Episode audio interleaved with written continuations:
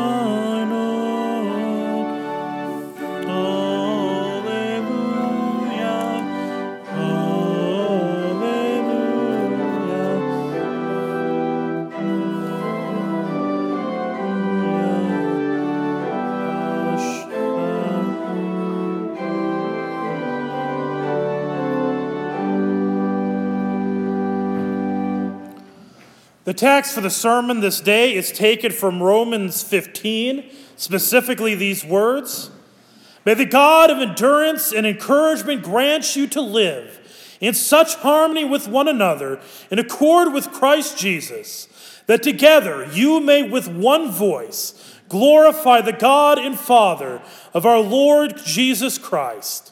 Therefore, welcome one another as Christ has welcomed you for the glory of God. That is the text. Grace, peace, and mercy to you from God our Father and our Lord and Savior, Jesus Christ. Amen. This past Friday, after I got done with the Siblio cheating game, when I was driving home, I heard on the radio the song, Let There Be Peace on Earth, and Let It Begin with Me. You all know that song? I'm not going to sing. You know, let there be peace on earth and let it begin. Okay, uh, that's as far as I'm going. But I listened to that song and it made me think about the reality that we long for peace. We long for peace more than just about anything else. Because we live in a world filled with division, filled with conflict. And it's that way from the moment you are born until the moment you take your last breath on this earth. It begins when you're a child and you're born into a family, and you might have some siblings. And right away, there's going to be conflict, fighting over who gets the most attention from their parents, trying to decide who is the favorite and who isn't. Or you might fight over who's, who's ta- borrowing stuff from the other without asking. And as you grow older, you go to school. And then you got a whole set of new people to get into conflict with. Your classmates. And you fight, you have you have fights with them. And some of them become your best of friends. And yet you still end up with a great fight with them. Then you reach the age of 18 and you get the right to vote. And you're introduced to the conflict that is politics, which, as everybody knows, this was a particularly tough one. But it's like that just about every election. And at, at that same age, if you are a man, you're required to register for the draft. And there you get to see the conflict of the world. Nations raging war against one another, killing one another for whatever reason. Then you reach the you enter into your 20s. It's time to get married. And you find that person that you love, that you would be with until death do you part. And yet, there is conflict amongst you. And many of these conflicts get so bad it leads to divorce. In our nation, on average, there are 800,000 divorces every single year. Since the year 2000, 12 million people, over 12 million people have been divorced. Now, divorce is actually going down, but that's also more likely because the number of marriages are going down. And then as you grow old, as you get married, you might have children. And then your children will be a source of conflict.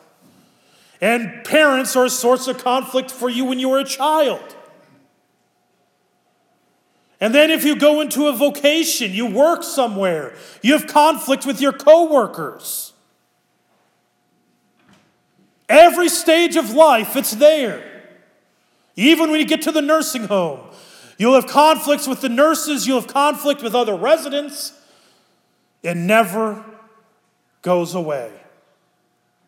And the temptation we have is to try to blame this conflict on everybody else and say, if it wasn't for that person, this would not be happening.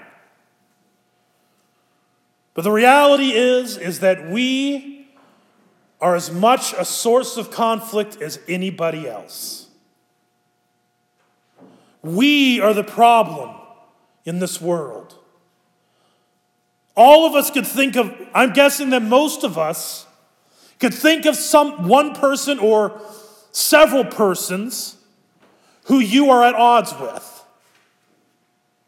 And if you are honest with yourself, you know that part of the blame lies on you. That is how our sinful nature works. It's been that way ever since the Garden of Eden. When they fell into sin, who was the very first person? What was the very first thing Adam did when he was caught? He blamed Eve and he blamed God.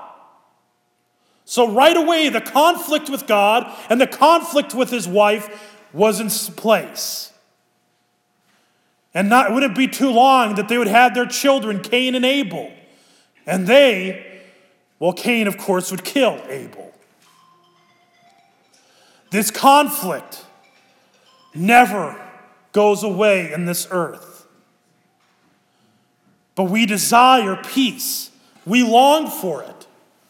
You watch most Christmas movies, and one of the, the common themes is desire for peace, a desire for tranquility. You see families where one of the parents is overly absorbed in their job. And so there's peace that is needed in the family. Or perhaps you have an outcast, whether it be the Grinch or being the Charliest Brownest of the Charlie Browns. And you've all seen that movie, right? Charlie Brown, Christmas Carol? If you haven't, you should. It actually has the real meaning of Christmas at the end, Luke chapter 2. But, anyways, it as that outcast that is brought into a community, brought into, into the midst of people. But the reality is, is over half of these relies upon us for the source of peace. We think that we are the ones that could bring peace in the world. The problem is is that we are the reason there isn't peace. Many of us know of what, it, what it's like to try to make peace with somebody, try to make up with somebody, only to make things worse. Sound familiar to anybody? And so we read in this text May the God of endurance and encouragement grant you to live in such harmony with one another, in accord with Christ Jesus, that together you may, with one voice, glorify the God and Father of our Lord Jesus Christ. See, each Sunday during Advent, we light a different candle. So last week, we lit the hope candle. You can't really tell the difference between hope, love, and peace candle because they're all purple. But hope was last week. This week's candle is peace. As a reminder that our King, as we are in this Advent season anticipating the arrival of Jesus, anticipating the celebration of Christmas, but on a larger scale, anticipating his final return. We are anticipating a bringing of a peace that never ends. See, when Jesus went to, when Jesus was born, he was born that he would go to the cross. That's the reason on many, we don't have it on this tree, but if you go to, if you look at many Christmas trees, you have that little red bulbs on it. They used to use apples.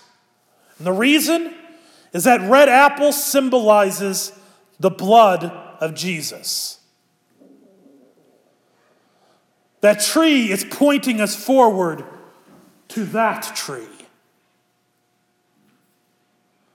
There, we have lights on the tree. We have lights on that tree, reminding us of the light of the world on that tree.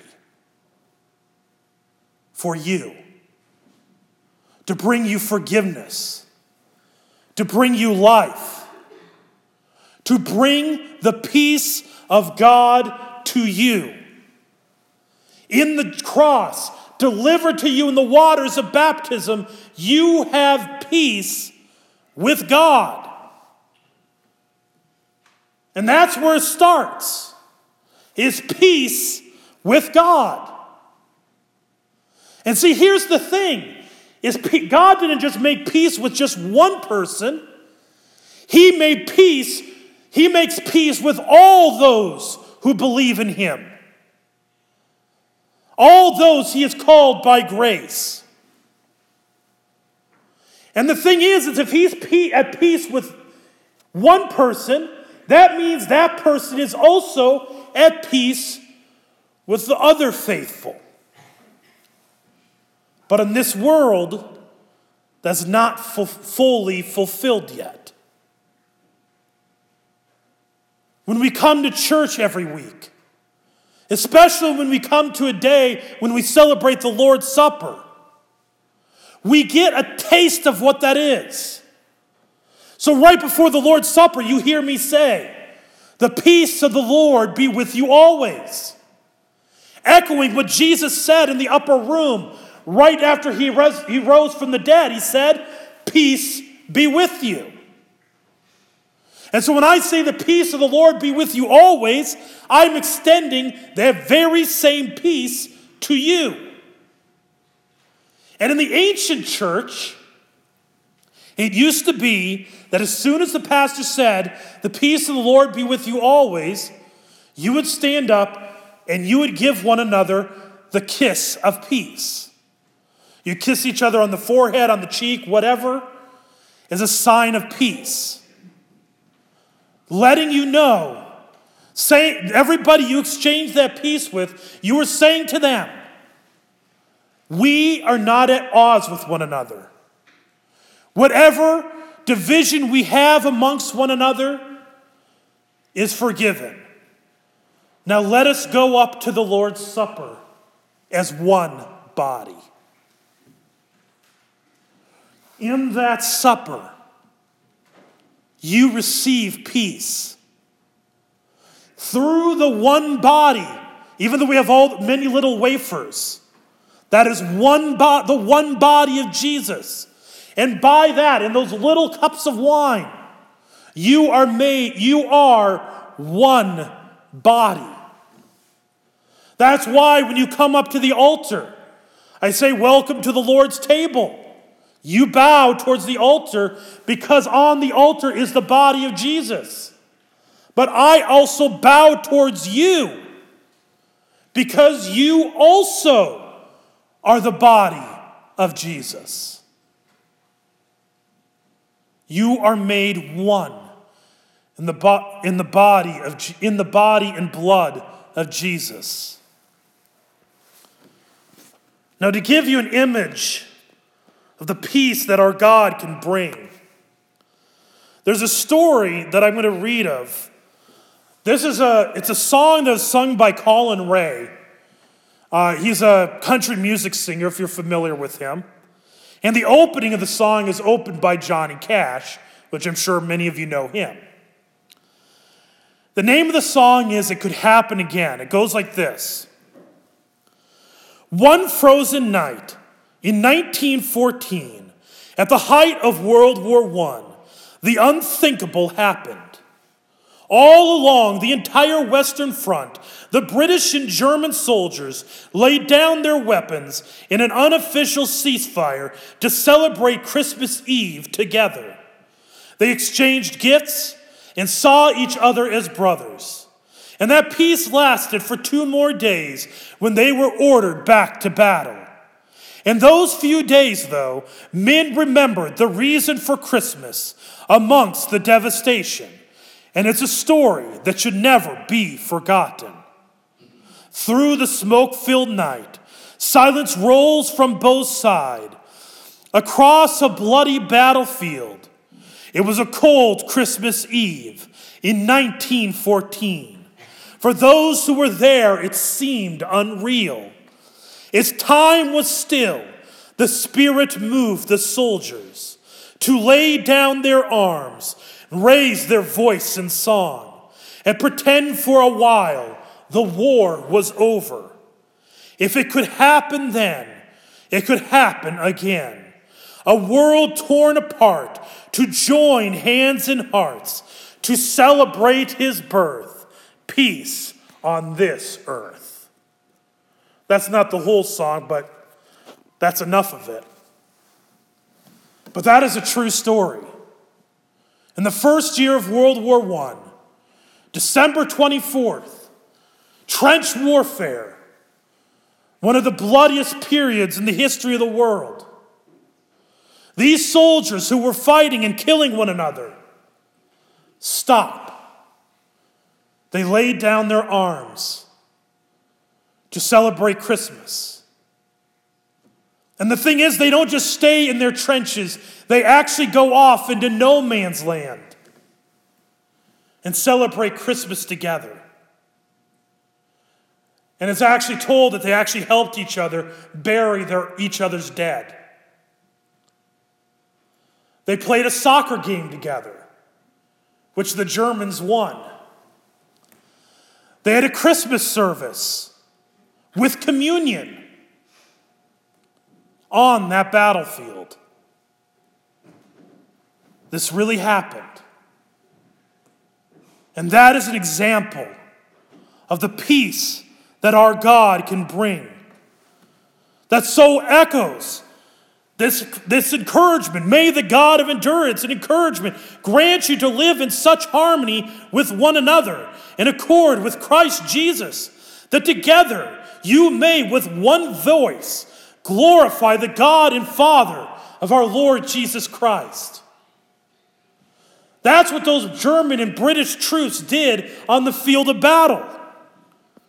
And in fact, it has been told that most of the soldiers had to be recycled.